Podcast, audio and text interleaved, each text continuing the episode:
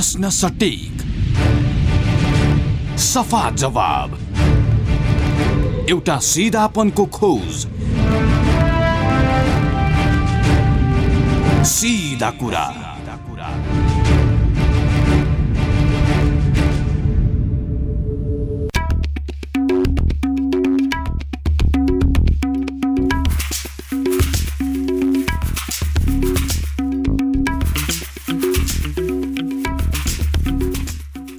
नमस्कार कार्यक्रम सिधा कुरामा स्वागत छ। म Krishna Timalsina. Capital FM ninety two point four megahertz Kathmandu पूर्वी नेपालमा radio Sarangi one one point three megahertz Morang पश्चिम नेपालमा radio Sarangi ninety three point eight megahertz Pokhara लगायत देशका विभिन्न एफएम स्टेसनबाट एकैसाथ प्रसारण भइरहेको सिधा कुरा तपाईँ W W W dot CFM on air dot com र W W W dot radio Sarangi dot कमबाट पनि संसारभर एकैसाथ सुनिरहनु भएको छ।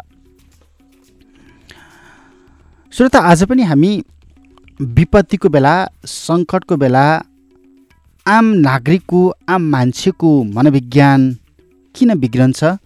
किन मान्छे मनोवैज्ञानिक त्रासमा हुन्छ।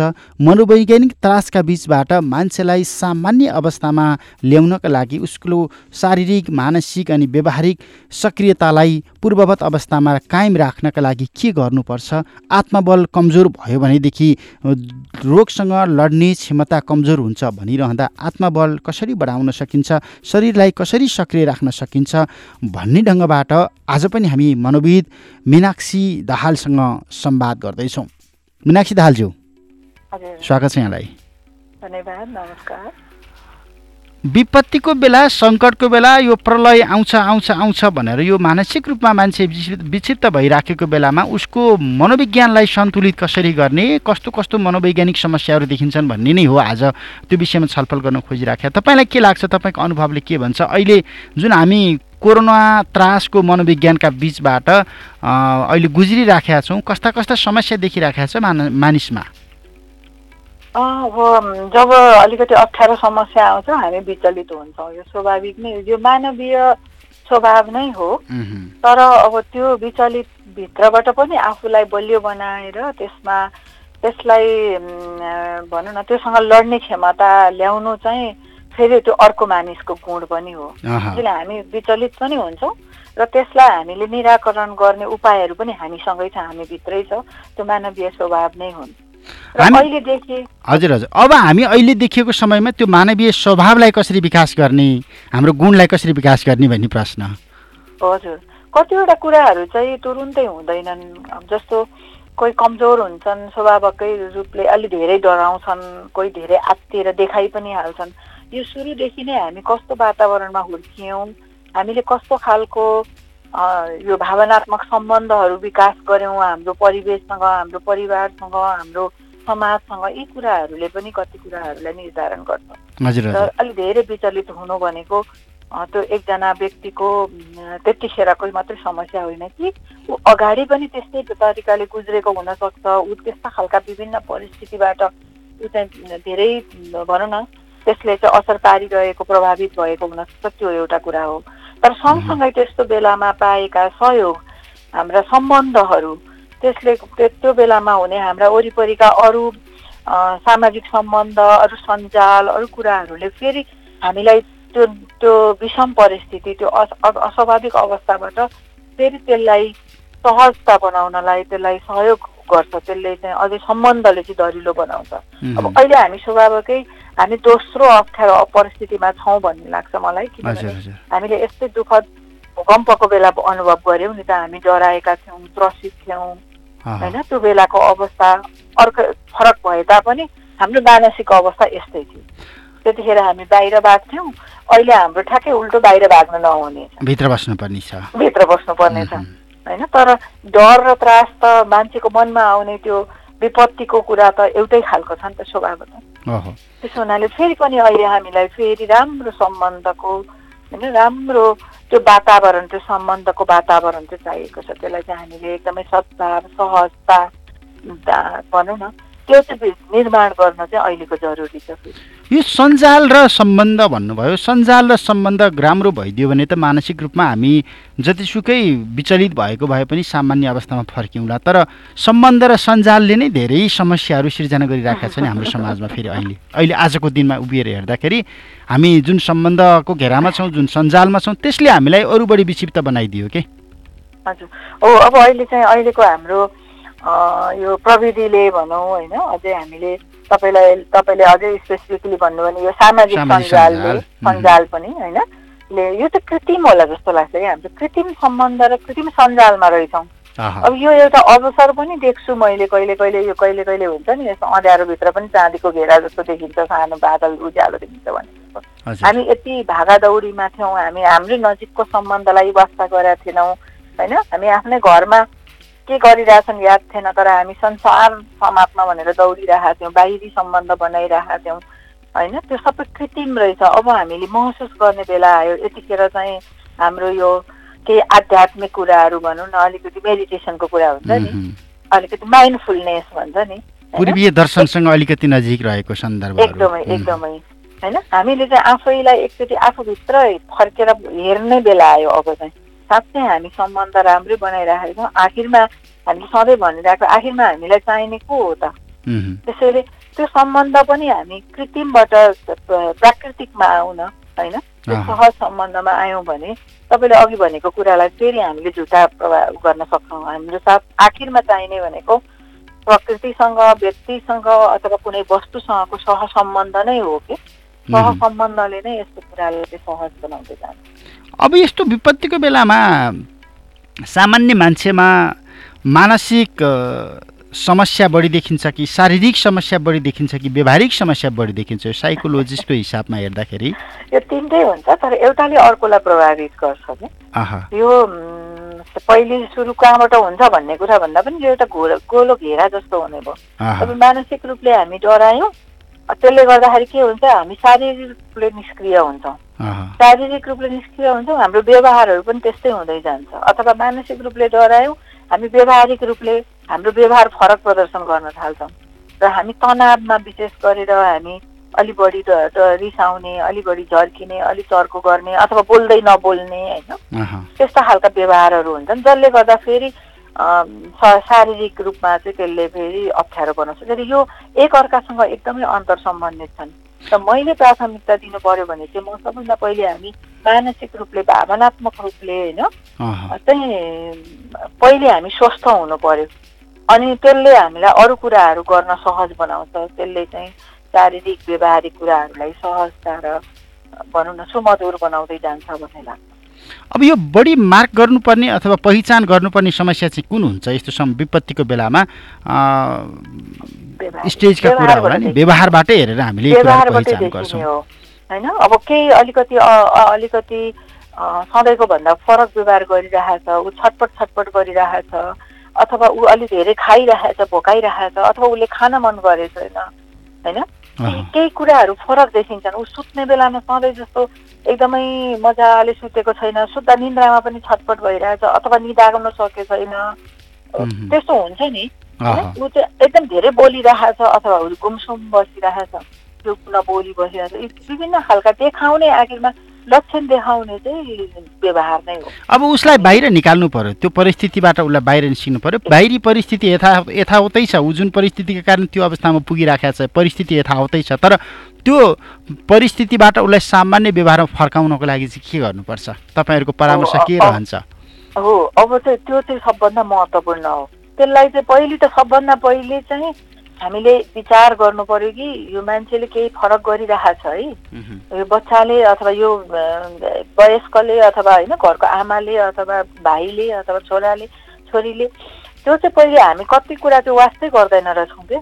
त्यो त्यसलाई पहिले पहिचान गर्नु पर्यो। केही फरक त भइरहेछ भन्ने कुरा। त्यसपछि चाहिँ सँगै भएको परिवारको सदस्यहरूले सँगै भएका साथीभाइले जो हामी सबभन्दा नजिक छौँ त्यो पहिचान गरेपछि अनि कुरा गर्नु पर्यो। त्यसलाई निकाल्नको लागि निकास गर्नको लागि त त्यो खालको वातावरण बनाइदिनु पर्यो कि विश्वसनीय वातावरण बनाइदिनु पर्यो। विश्वसनीय वातावरण बनाइदिनु पर्यो। अँ तिमी छौ नि त्यसैले मलाई केही हुँदैन। म छु नि त्यसैले तिमीलाई केही हुँदैन। त्यो खालको अनि मात्रै किन त्यो छटपटी भयो किन फरक भयो भन्ने कुरा भन्न सक्छ क्या मान्छेले? यदि भनेर के गर्नु? आखिर उल यसले केही गर्न सक्दैन। यो पनि त त्यस्तै छ नि भनेर जब हामी पहिले नै त्यो नजरअन्दाज गर्छौँ नि होइन? त्यसपछि हामी खुल्न सक्दैनौँ। हाम्रो मनमा भएका भावनाहरू त्यो खुसी होस् अथवा दुःख होस् त्यो व्यक्त गर्न सक्दैनौँ। त्यसैले सबभन्दा पहिले साथमा भएको जो व्यक्ति हो उसले चाहिँ तिमीलाई जस्तै मलाई नै परेको छ तर हामी दुईजना भयौँ भने चाहिँ यो सम यसलाई चाहिँ समस्यालाई समाधान गर्न सक्छौँ है भन्ने कुरा चाहिँ विश्वास गराउनु पर्यो विश्वस्त बनाउनु पर्यो यो यो मात्रै परिस्थितिमा होइन कि जुनसुकै कठिन परिस्थितिमा पनि जुनसुकै विषम परिस्थितिमा पनि त्यो विश्वास आर्जन गर्नु चाहिँ सबभन्दा पहिलो। पहिलो र दरिलो अब यो जस्तो प्रलय त्रास र प्रलय सामना गरिसके पछाडिको परिस्थितिमा हुने मनोविज्ञान पनि फरक हुन्छ होला नि।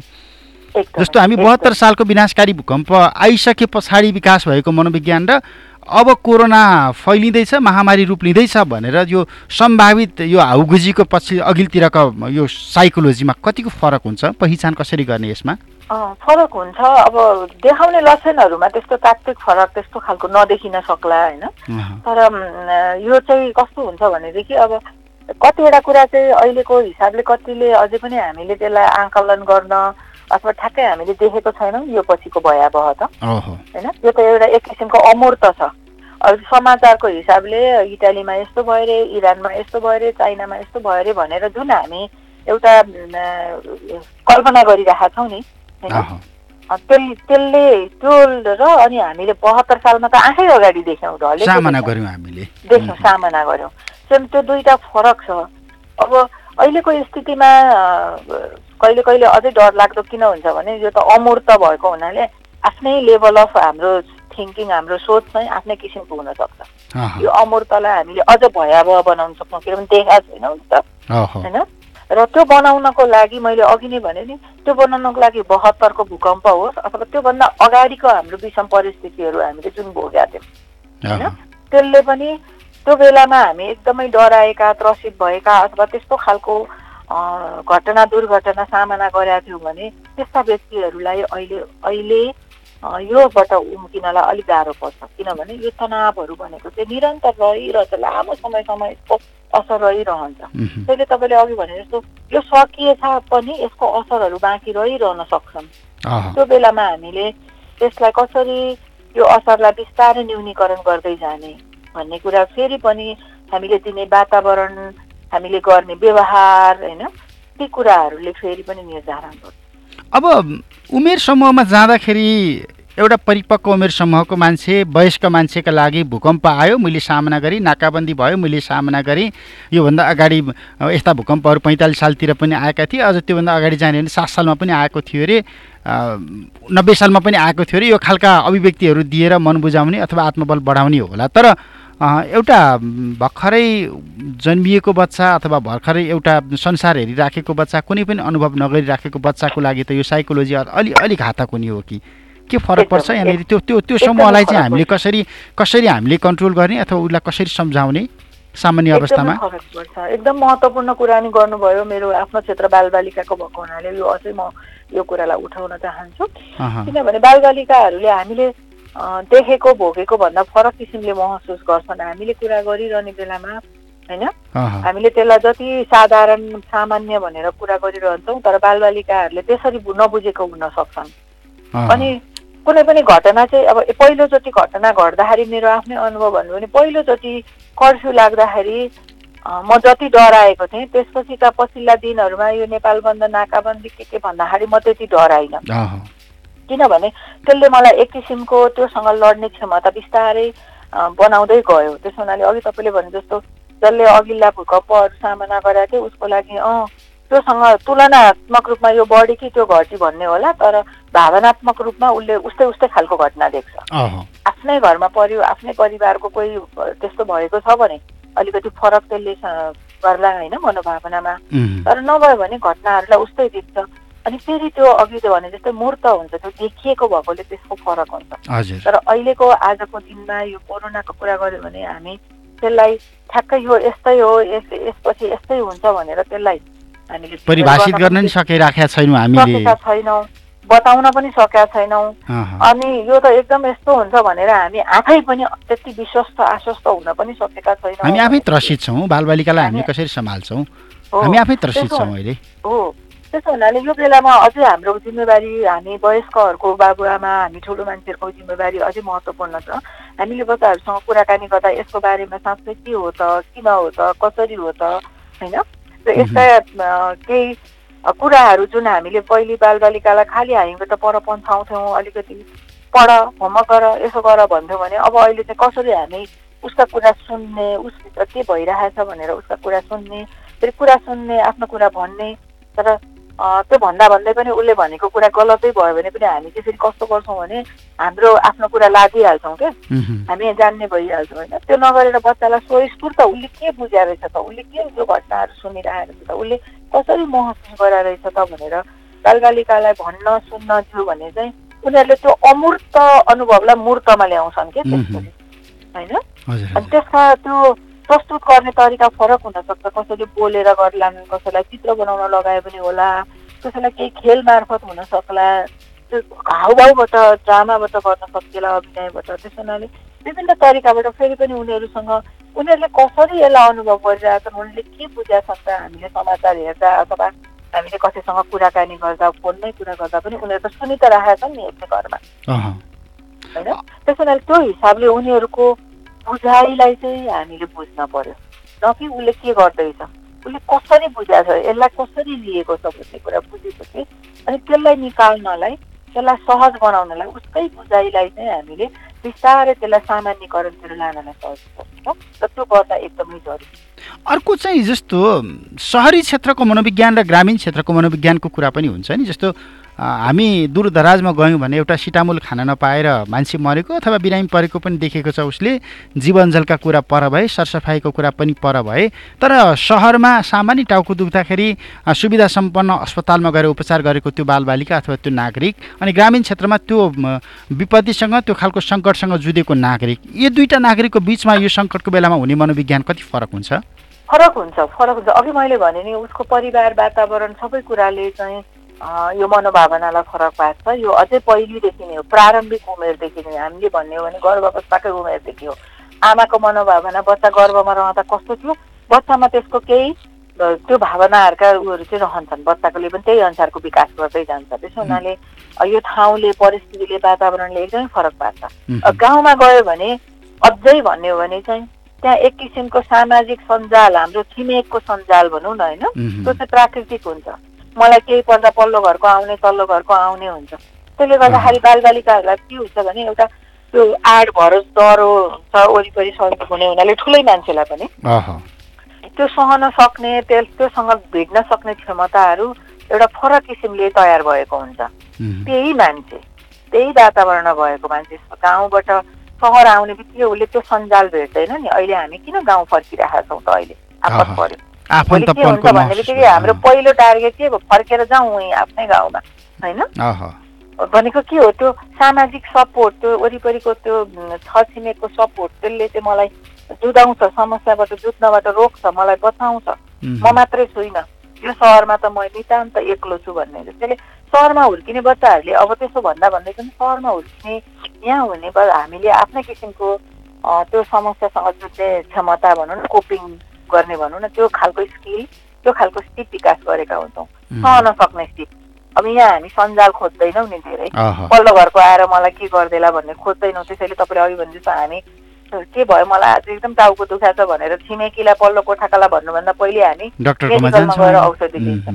होइन हामी त्यो भनेको एक किसिमले हामी इन्डिपेन्डेन्ट हामी आफैमा निर्भर आत्मनिर्भर हुन खोजिरहेका छौँ। त्यसले यहाँ आउने बच्चाहरूको त्यो क्षमतालाई सामान्यकरण गर्ने आफ्नै किसिमका सिपहरू विकास भएका हुन्छन्। हामी कसरी हुर्किया छौँ त त्यसले त्यो खालको सिपहरू विकास गर्न सहयोग गर्छ। अब आजको दिनमा अहिलेको दिनमा मैले जोड्नै पर्ने दुईवटा कुरा चाहिँ हामी दुईवटा कुरा भनिरहेका छौँ अङ्ग्रेजीमा भन्दा सजिलो हुन्छ होला सोसियल डिस्टेन्सिङ भनेका छौँ हामी दूरी कायम गरौँ होइन सामाजिक दूरीको कुरा गरेका छौँ फेरि सँगसँगै के भनिरहेको छौँ भने सम्बन्ध विस्तार गरौँ है। रिलेसनसिप बिल्डिङ रिलेसनसिप भनिरहेको छौँ होइन अब यो दुईटा कुरा चाहिँ सहरमा गाउँमा सजिलो हुन्छ हामी हामी सम्बन्धसँग बाँचिरहेको हुन्छौँ तर यहाँ चाहिँ दूरी र सम्बन्ध कसरी कायम गर्ने भन्ने कुरा एकदमै महत्त्वपूर्ण हुन्छ उनीहरूले यतिखेर हामीलाई चाहिँ सँगै नभइकन पनि केही हुँदैन मलाई केही भयो भने त्यो हजुर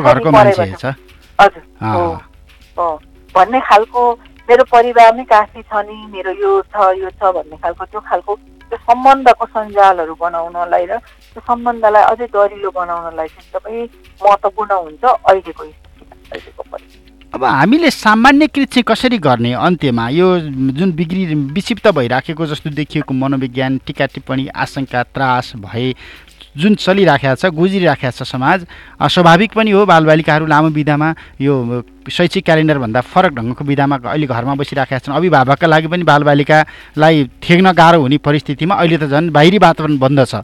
यो समयमा बालबालिका प्लस अन्य सबै नागरिकलाई सामान्यकृत गर्ने चाहिँ के हुन्छ विकल्पहरू? अन्त्यमा अन्त्यमा अब सबैलाई बच्चाकै हिसाबले गऱ्यो भने म चार पाँचवटा कुरा चाहिँ भन्न चाहन्छु। एउटा त अघि पनि भने सम्बन्ध बनाउने हामीले बच्चासँग नजिक बस्ने अवसरको रूपमा यसलाई प्रयोग गर्नु पर्यो। उनको कुरा सुन्ने होइन? हामी भागादौडी छोडेर बसेछौँ भने हामी सबैले एकअर्काको कुरा सुनौँ न एकचोटि। हामी कसरी गरिरहेका छौँ हामी आफैले आफैलाई एकचोटि रिफ्लेक्ट गरौँ न एकचोटि हेरौँ न हामी कहाँ रहेछौँ भनेर फर्केर गरौँ न होइन? ए त्यो एउटा वातावरण बनाउनु पर्यो। त्यसपछि बच्चाहरूलाई हामी खालि के गर्थ्यौँ भने होमवर्क गर पढ होमवर्क छ कि छैन गर भन्थ्यौँ। अहिलेको अवसर हो यो। बच्चाहरूलाई फेरि पढ्ने छैन होमवर्क छैन जहाँ सकेर बसेका छन् एक किसिमले उनीहरू त स्वतन्त्र छन् नि। भने हामीले थुप्रै त्यस्ता खालका खेलहरू खेल्न दिन स्वतन्त्र खेलहरू खेल्न दिन सक्छौँ। बाहिर जान कतिको सम्भव हुन्छ कतिको खुल्ला ठाउँ छ। हाम्रो त्यो त्यो त्यो भन्दैमा बच्चालाई भित्रै कोठामा बन्दी बनाउने भन्दा पनि सुरक्षित रूपले होइन आफूसँगै राखेर बच्चाहरूलाई चाहिँ एकछिन बाहिर निकाल्ने अथवा घरैभित्र पनि थुप्रै खालका खेलहरू हामीसँग भएकै सामग्रीहरू लिएर चाहिँ हामीले उनीहरूलाई खेल्न दिन सक्छौँ स्वतन्त्र रूपले खेल्न दिन सक्छौँ। यो गर त्यो गर भनेर त्यो भनेको चाहिँ इन्स्ट्रक्सन गरेर होइन। यो बनाऊ त्यो बनाऊ भनेर होइन कि बच्चालाई आफू खुसी के गर्न मन लाग्छ गर्न दिने। अनि उनीहरूसँगै हामी पनि खेलिदिने होइन? मह्म। उनीहरूसँगै हामी सँगसँगै लाग्यौँ भने उनीहरूसँगै बस्यौँ भने उनीहरूको कुरा पनि बुझ्छौँ उनीहरूको क्षमता पनि बुझ्छौँ र उनीहरूलाई उनीहरूसँग भयो भने उनीहरूलाई पनि हामी सुरक्षित छौँ हाम्रो अभिभावक हामीसँगै हुनुहुन्छ हाम्रो बुवा आमा मसँगै खेलिरहनु भएको छ भन्ने हुन्छ। इभन हामी ठुला मान्छेलाई पनि त्यसले चाहिँ यो तनावलाई घटाउन मद्दत पनि गर्छ बच्चाहरूसँग टाइम बिताएर। हामी पनि बच्चा बन्न खोज्यौँ भने। अनि अर्को एउटा महत्त्वपूर्ण कुरा चाहिँ केही माइन्डफुलनेसको प्र्याक्टिसहरू गर्नु पऱ्यो कि केही कुराहरू त्यस्तो गर्नु पऱ्यो कि त्यसमा सचेत हुनु पऱ्यो आफैप्रति सचेत हुनु पऱ्यो पहिलो कुरा। दोस्रो कुरा म बच्चासँग छु भनेर सचेत हुनु पऱ्यो अब बच्चा मेरो छेउमा छ भने मैले के बोल्ने के नबोल्ने बच्चासँग बस्दा बच्चालाई नै समय दिने मैले धेरै ठाउँमा पनि भन्छु। हामी बसेको हुन्छौँ बच्चासँग तर हाम्रो दिमाग चाहिँ अरूतिर गइरहेको हुन्छ। हामी अरू कुराहरूमा जान्छौँ। त्यसैले बच्चाप्रति नै सचेत भएर बच्चालाई सँगै बस्ने। टोटल्ली उसैलाई दिने। अब त्यसो भन्दाखेरि अब अहिलेको भित्री वातावरणमा हामी धेरै टिभी यो सामाजिक सञ्जाल चलाउँछौँ अब त्यसलाई घटाउनु पर्यो। यो तपाईँले अघि भनेका धेरै सूचनाहरू गलत सूचनाहरू अथवा हामीलाई त्रसित बनाउने कुराहरू टिभीबाट अथवा सामाजिक सञ्जालबाट आइरहेका छन्। त्यसैले. स्क्रिन टाइमलाई घटाइदिउँ। र बच्चाहरूसँग बसौँ कुराकानी गरौँ खेलौँ घरभित्रै पकाउने काम गरौँ सफा गर्ने काम गरौँ। जसले उसलाई भोलि जीवन पर्यन्त चाहिने सिपहरूको विकास गर्न महत्त्वपूर्ण भूमिका खेल्छ। हामीले अहिले पनि भनिरहेका छौँ नि पढ्यो तर केही पनि गरेन जीवन उपयोगी सिप त सिकेन भनेछौँ यो अवसर हो है यो बेलामा बच्चाहरूलाई यो जीवन उपयोगी सिप स्वस्थ बानीको विकास यी सबै कुराहरू गर्न सिकाउने अवसर हो। र त्यो त्यो अवसरलाई हामीले सदुपयोग गरेर एकदम राम्रो पारिवारिक समय राम्रो पारिवारिक सम्बन्ध राम्रो बच्चाहरूसँग एकछिन सबै थोक छोडेर बच्चा र हामी मात्रैको कुराकानी गर्ने समय बनायो भने बच्चाको तनाव ठुलो मान्छेको तनाव पनि घट्छ र यसलाई हामीले सहज रूपमा लान पनि सक्छौँ। हुन्छ यहाँको यो महत्त्वपूर्ण जानकारीका लागि धन्यवाद हस् धन्यवाद मलाई समय दिनुभएकोमा मीनाक्षी दाहाल मनोविद समग्रतामा अहिले हामी कोरोना सङ्क्रमण फैलिने त्रासका बिचबाट गुज्रिराखेका छौँ। सम्पूर्ण मानव सभ्यता भागिराखेको छ। वैज्ञानिकहरू अहिले यति बेला कोरोनाको सङ्क्रमण फैलिँदै गर्दा यसबाट जोगिने विकल्पहरू खोजिराखेका छन्। औषधि विज्ञानलाई चुनौती बनिराखेको छ। यो समयमा सामान्य मान्छेको मनोविज्ञान त्रसित हुनु स्वाभाविक हो। त्यसैले हामी लगातार केही दिन यता बहस गरिराखेका छौँ। मान्छेको मनोविज्ञान जुन अहिले कोरोना त्रासका कारण बिग्रिराखेको छ त्रसित अवस्थामा छ यो परिस्थितिबाट उसलाई कसरी जोगाउने उसलाई कसरी बाहिर निस्क निकाल्ने र एकाथरी मानिसहरू समग्रतामा व्यापार व्यवसायका कारण त्रसित मनोविज्ञानमा छन्। अर्काथरी मानिसहरू मृत्युको भयका कारण भागिराखेका छन्। त्रसित मनोविज्ञानमा छन्। यो परिस्थितिमा सरकारले राज्यले विज्ञहरूले अथवा विश्व स्वास्थ्य सङ्गठनले पनि आह्वान गरिराखेको छ। भिडभाडबाट टाढा रहन पर्यो घर परिवारसँग समय बिताउनु पर्यो। जरुरी काम बाहेक दुई साता अब घरमै बस्नुपर्ने एउटा सुझाव यो बिचमा आइसकेको छ। सरकारले निर्णय पनि गरेको छ। एक आपसमा शारीरिक दूरी कायम नराखे कोरोना भाइरस अथवा कोभिड नाइन्टिनको सङ्क्रमणको सम्भावित त्रास अथवा जोखिम बढी हुन्छ भन्ने विश्व स्वास्थ्य सङ्गठनको चेतावनी आइरहँदाखेरि समग्रतामा यो चेतावनीलाई पनि स्वीकार गर्दै र आफ्नो स्वास्थ्य पनि ख्याल राख्दै परिवारको स्वास्थ्य पनि ख्याल राख्दै समुदायको स्वास्थ्यमा पनि ख्याल राख्दै हामीले हाम्रो मनोविज्ञानलाई कसरी सन्तुलित राख्न सक्छौँ प्रलयको त्रासको बिचबाट भागिराखेको मनोविज्ञानलाई सामान्य अवस्थामा कसरी ल्याउन सक्छौँ सम्बन्ध र सञ्जाललाई कसरी सदुपयोग गर्न सक्छौँ भन्ने एउटा स्वाभाविक प्रश्न जुन हरेक मान्छेको मस्तिष्कमा हरेक परिवारभित्र अहिले बहसको विषय बनेको छ आत्मबल कमजोर भयो भने हामी त्यसले रोगसँग लड्न सक्ने क्षमतालाई कमजोर बनाइराखेका हुन्छौँ। त्यसैले आत्मबल बलियो बनाउनु पर्यो शरीरलाई सक्रिय राख्नु पर्यो प्रलय आउँछ जान्छ। विगतमा पनि हामीले यस्ता प्रलयहरू सामना गरेका थियौँ। सम्पूर्ण मानव सभ्यताले यस्ता प्रलयहरू धेरै पटक सामना गरेको छ भन्ने ढङ्गबाट अब आत्मबल बलियो बनाउन सक्नु पर्यो। त्यो परिस्थिति यदि तपाईँ हामीले सिर्जना गऱ्यौँ आफूभित्रै भने कोरोना भाइरस लगायतका यी र यस्ता विपत्तिहरू हामी सहजै सामना गर्न सक्छौँ। किनकि त्रसित भन्ने होइन आत्मबल बलियो बनाउनु पर्ने समयमा अहिले सम्पूर्ण मानव सभ्यता गुज्रिराखेको छ। त्यसैले मस्तिष्कलाई सन्तुलित राखौँ शरीरलाई सक्रिय राखौँ अनि व्यवहारलाई तपाईँ हामीले सामान्य अवस्थामा कायम राखौँ। यी र यस्ता विपत्तिहरू हामी आउँछन् जान्छन् स्वाभाविक रूपमा हामी सामना गर्न सक्छौँ। समय र सम्वादका लागि मनोविद मिनाक्षी दाहाललाई फेरि पनि धन्यवाद दिन्छु। प्राविधिक मित्र रमेश भण्डारीका साथमा कृष्ण तिमल सिन्हा सिधा कुराबाट बिदा हुन्छु। नमस्ते।